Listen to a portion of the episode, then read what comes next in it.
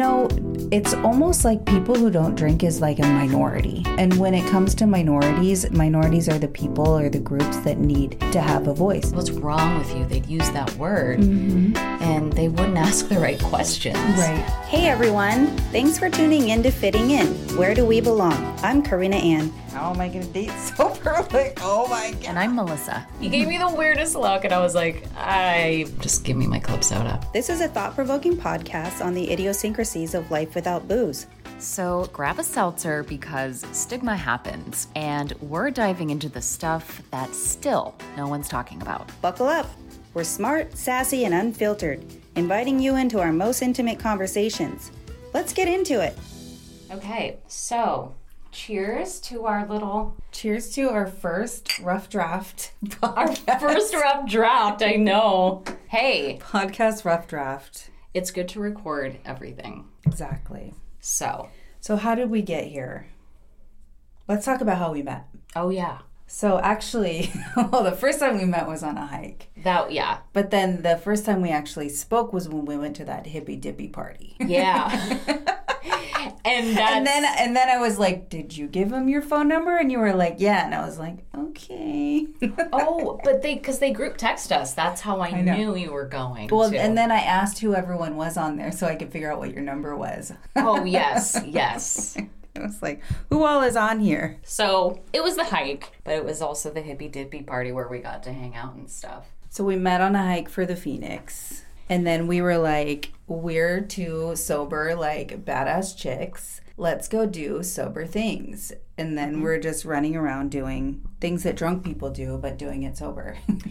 Yes, At first, you were like, we were talking about playing music somewhere. And you were like, even if it's at a bar, like, I don't even care if it's in a bar. And I was like, neither do I. Like, this sober person is like pretty cool. She's not like afraid she's going to start drinking the first second that she sees something alcoholic. Yeah. So then we we just started hanging out after that, going to bars. yeah, our our friendship blossomed because we were similar. We like to obviously go out and see music and experience nightlife and honestly just like mingle with fun people, but in like such a healthier way that you can really be selective. and we didn't even have to make it a big deal about the fact that we weren't drinking. People didn't know that we weren't really. Yeah. Except for that one time. The British guys? yes. Yeah. when the British guy started drinking your beer. It was an NA Coors, so it tasted Oh like how you know, disgusting! yeah. I feel like I have NA beer snobbery now. Like I know, but back when I used to drink, I was like, "Oh, that's nasty beer." Like, well, we have like a local brewery with us. So now we're like finding all of the great spots to hang and like enjoy non alcoholic beers. and that leads me to basically the topic. Like the mm. purpose of this podcast is which which is to get out the idea that people who happen to not drink, whether they're sober, whether they're in recovery, whether they just don't drink because they don't want to, or because of religious purposes or health issues, like lots and lots of people don't drink. And it just doesn't have to be a thing that you don't drink. Somewhere along the lines, I don't know, maybe after prohibition, everyone was like, woo, we need to infuse alcohol in everything. Yeah. There is. It just became normal for everyone to drink all the time. Like, And what made it so normal for, especially in America, for people to drink so heavily? Because people in Europe don't sit there and take shots all night and try to like go from zero to 60. it's very true. It's like interesting to like figure out all of like what is mainstream. Okay, when did that start becoming? Was it normal way before that? Yeah, you know, I bet if we did a little research, we could find some sort of links between the style of drinking. It's like a part of our culture. It's like a it's like a construct that we have made the norm in our culture. Well, I'm not afraid to go to bars because I've been in therapy and you have to like at, work through what triggers you. And I'm like, I actually remember being at an open mic at a place I used to bartend. So all my music friends were there, and this guy who had interviewed actually on the radio came up to me, and then he's like, "Can I buy you a drink?" I was like, "Yeah, I'll take a club soda with lime." And he gave me the weirdest look, and I was like, "I'm not going to explain. Just give me my club soda." Well, and and why is that though? Why would a guy look at you incredibly strange when you order a non-alcoholic beverage? Like, why is it so weird? Mm-hmm. That's the thing. I think most of the time the reaction is people respect it. Yeah, I think so too. I think people respect it, but I think also they're thinking in their head why, right? They're trying to figure out why you don't. Like, Yeah. where did you mess up? What'd you do wrong? Why can't you? Like, you know what I mean? Like, I think there's this automatic assumption that people who don't drink have a problem or they can't have it because it's an issue. Yeah, like no one would just not like to drink, but I actually know a lot of people like that. True. You It's know, very true. and, the, other part is people you're reflecting something to them because a lot of people are like yeah i should really I, i've been meaning to cut back or you know i've done like a, a, a cleanse before and this and that and they're bringing it up for a reason. I'm like because you uh, drink a lot? Is that why you do these so-called cleanses? I know, right? Like, okay, in what normal world do you put so much of something in your body that you wake up in the morning and think, man, I really need to detox? And not think that you shouldn't probably put that in your body right like on a regular basis. I know. And like you p- do it in excess, and it's just like doesn't take long for it to just be like poisonous. Yeah, even uh, the smallest amount of alcohol is poison.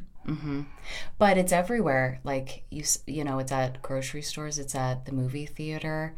They It's, just it's at a baby shower. Like, I mean, yeah. you show up to a baby shower and there's champagne. Like, I know. And the, even the person you're throwing the party for can't drink. I know. Yeah. so insane. Yeah, no, my sister in law told me that at her, like, my nephew's, like, first birthday party, like, you know, like, your first kid, and you maybe make a party out of it. But she's like, why does there have to be drinking and people acting like it's a kegger at a four year old's birthday party? I'm like, I don't know. like, true. that's true. But it is. And every celebration, it's like, well, this is a diaper keg now. well, this is. You know, it's just like, can't we um, form new traditions around not sitting around and drinking? Right. I mean, uh, I'm from an area that it's just, it's a huge part of the culture. Mm-hmm. Me too. So that too. Yeah, so I'm from Oregon, a town of 1,700 people. It's a farm town. There's not a lot to do. There are probably three or four bars in the town, which, if you think about it, is a lot considering we only have 1,700 people in that whole Oh town. my gosh. We have like three or four bars. And that is the thing to do. mm-hmm. They're, they're, you know, spend time with your family, cut the crops, whatever. cut the crops. Yeah, people did that. hoe things and then hoe it up at the bar. That sounds that sounds familiar. So, like in a bigger city, I mean, what's the difference? In a bigger city, there's a lot more culture. There's live music. There are like art exhibits. There's so much more going on. There are mm-hmm. more things that are alternative to drinking going on. So, what do we do? We create a beer garden within Yeah. within those events, which is a little bit better. But like we were talking about the other day, why don't we get our own like beer garden? I don't know what I would call it. The the NA garden? Yeah, or just the flower garden? the flower garden. yeah, because we'd be drinking a lot of herbal stuff. right. I just Oh. picture us prancing around like la la la in our fucking flower garden. and the other beer tents would be jealous, They would be. you know, because we Because would. we'd have all the pretty people who have nice skin. it's not like sweating profusely of alcohol. Yeah. Or spitting when they talk Oh. constantly. Yeah, or getting way up in your face with their hands all over. Or, or should we get started on drunk women, or we should leave them alone for a minute? Yeah, because we're we're not against drinking. We're, We're just not. We're not against women, and I'm not against anything. I guess the whole point of this show is just to talk about something that would be an awesome addition. I've been talking as we've been as we've been kind of running over this with some friends, and and and they're like. Yeah, you know, my friend Dylan related this to like smoking. He was like, people used to smoke, you know, all together, and then they had to separate the smokers separately. And he was like, when they banned smoking, it was almost like a beautiful thing because then all the non smokers and the smokers all had to hang out. And it was like people who never hung out with each other before were all of a sudden mingling. Hmm. Like if you apply that concept to the drinking concept, it would be like if you put if you put the non-drinkers with the drinkers, then we're all mingling too. Yeah, because it's not like people who are out at a bar to mingle and drink, they're not getting wild and out of hand. Yeah, They're it's not everybody. Yeah, It's really not. It's still like a good atmosphere to go be a part of. Who doesn't love live music or Right. like going to visit their favorite restaurant Mm-hmm. or, um, you know, vacations? Like a lot of people who don't drink, they I really hear people say like I like to have the option of like grabbing an O'Doul's or ordering something like that if I'm out in a big at a big work party or a setting. Mm-hmm. It just makes me feel like I have my thing and I'm cheersing and whatever. And, you know, so many people like look down on that, but Yeah. It's just, it's like having a Shirley Temple. You're not, Right. You know, that's an interesting concept too because some normal social drinking, alcohol is something that you have when you're out and you're you're mingling and whatever. Mm-hmm. With the people who are drinking NA, they're not necessarily sitting at home and throwing back 12 non-alcoholic No. beers all day either.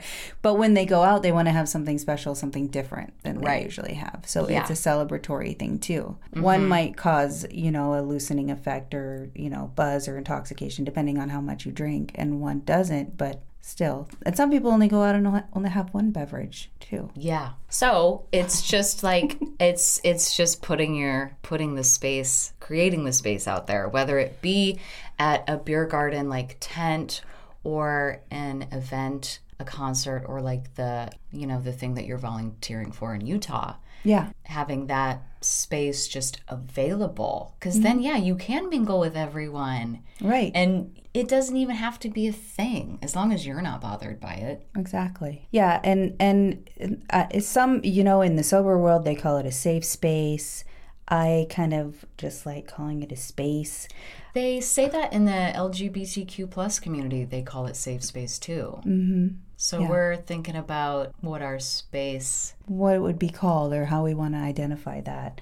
But I mean, what's the purpose of the space? For me, I think the purpose is, you know, it's almost like people who don't drink is like a minority, really, you know, and when it comes to minorities, uh, minorities are the people or the groups that need to have a voice and need to be advocated for and need to that society need to consciously create a space for to acknowledge that they're a minority. And then over time the major- the minority becomes the majority and it's not a thing anymore. Mm-hmm. So really it's like our main agenda with this whole thing is to create the dialogue and create a space for the minority and eventually it isn't a mm-hmm. minority. Yeah. And if you look back in history, there have been so many minorities who have evolved and over time and become relatively or more so integrated into mass society. so it's going to take just small little areas to Yeah. start popping up and having those conversations Yeah. I think having the conversations, like I said, creating the dialogue, not being afraid to talk about it, not making it a weird thing. Like, you know, I've gone through so many experiences, like I was alluding to before, where I tell people that I don't drink, and it's almost like, oh, like they're sad for me. Yeah. Right? And I'm like, it's not sad though. Why are you sad? that You know? too uh-huh. Yeah.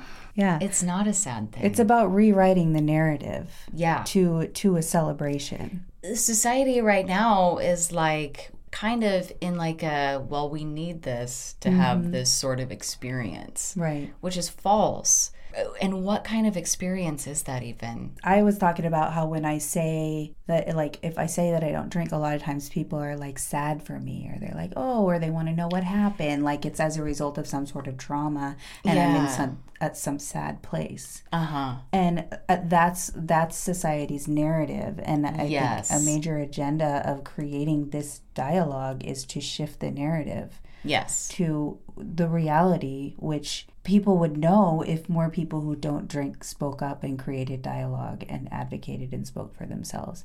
People who don't drink are really happy and are celebrating and are living a beautiful, amazing life. and to other people who have that narrative in their mind they also think like oh that must be boring Right. and it's like no because i have so much time and you and i like mm. We go out and spend our time and we don't you know we drive from one place to the next and explore and it's like our lives are like really abundant and more rewarding Right. than before. Right. As we go on in this in this podcast, we'll we'll tell stories about the adventures that we have and the and the whatever. And we could spend a whole podcast talking about one night because we do so many Yeah, things like- and they're so funny and we meet so many cool people and the best thing is we remember it. yeah, I know it's fun remembering. We went, yeah, we'll have to talk about our um, swing dancing, but like that was a great night. we're still people who like to go out and have fun. And people are also intimidated that you can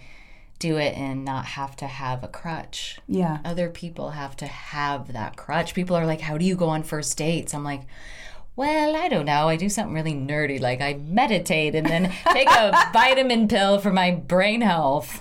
I don't know. I just kind of do it. Right? So You- it you was do. a little bit weird at first, and you know, I and I don't even want to say that anyone who has drinks on a first date needs to have a crush. Crutch. I can't. Well, they need to have a crush, otherwise they don't know. Date the first They place, but- unless they're online dating, and then they don't. that's a whole other thing. Let's not do that. So, anyways. Uh, but like I think it's really again it goes back to how that's the norm. You know that that was the last thing that kept me from stopping drinking. I was like, oh my god, I'm single now. Like how am I going to date sober? like oh my god.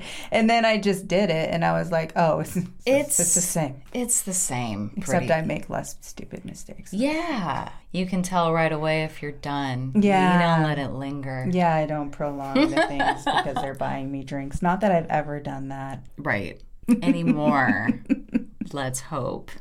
like, oh, he's buying me another club soda. This guy is I so know. awesome. And then it's like you feel guilty. You're like, God, I had two club sodas tonight. I am gonna feel like shit tomorrow. so changing that narrative, and then it would be like, we'll get into all of the other narratives that kind of relate to it too. Absolutely. Even having this conversation, there's so much that I can pick apart or that we can kind of reanalyze and reevaluate and research on mm-hmm. what we talked about so far. I feel like we just gave a brief synopsis of who we are and sort of some general thoughts and I actually ha- am a music education major, so I've always done music education um, as part of my career, no matter what I'm doing. So I have my whole vision of how I think like the world should change. It's very similar to yours, but you have a different eye. Yeah. So so I have a clinical background and I actually the funny thing is I actually started out as a as a musician. I studied music therapy at ASU for my bachelor's degree. So music but also had that therapeutic aspect and then I went on to get my master's in couples and family therapy and I'm finishing my di- dissertation for my doctorate in couples and family therapy with a focus on macro systems like community mental health and marginalized populations. Um, and now I work as a clinical director. Still do performance stuff and music stuff on the side, but a lot of my work, a lot of my studies and things that I've written are around the area of social justice and, um, you know, giving voice to those people who are oppressed. Um, so the way that I, I think the language that we use might be a little bit different, but in general, we have a pretty similar idea. Yeah, just because like I've been in public schools and see the way things are run. So that was like really eye opening to me. There's just been like real life experiences that we'll have to get into. But though, sure. I mean, though I've been in so many experiences where I'm like, the system is so backwards. Oh, absolutely. And, I the- could say that from the clinical perspective too. hmm I loved the kids, but I hated the system. Yeah, and and we'll get into that a little bit later because there is a reason that I don't drink anymore and that really does have to do with have you know struggling with things.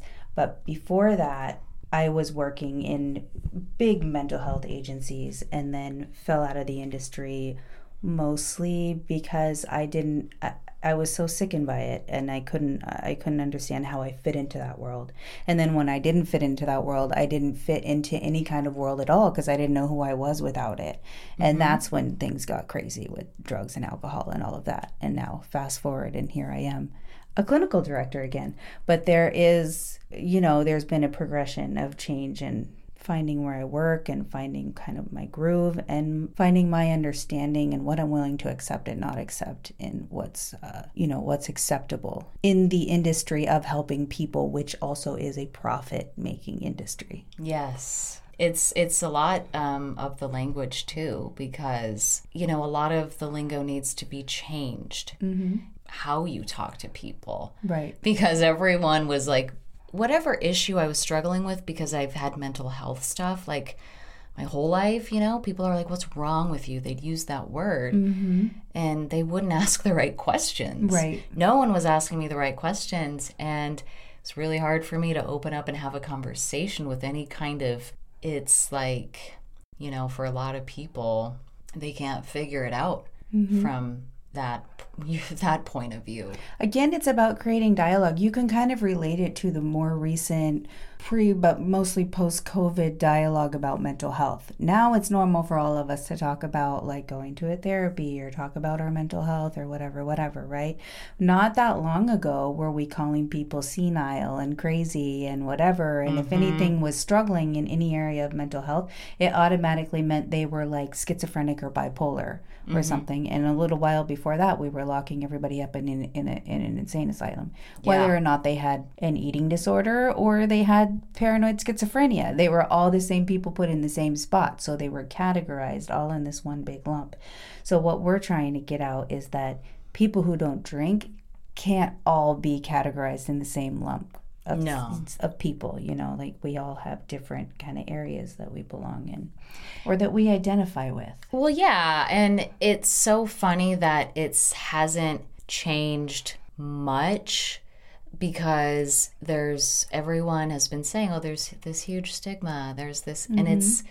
definitely still there. right we've identified we get it there's a stigma but like when, Right. when do you move from like talking about the fact that there's a good good job smarty there's a stigma like where do you move from there's a stigma to let's talk about what it is and let's dissect that stigma and mm-hmm. destigmatize it Yeah, I know. It's That's time. What, yeah, that's, what we're doing. you Right. know? Let's destigmatize that.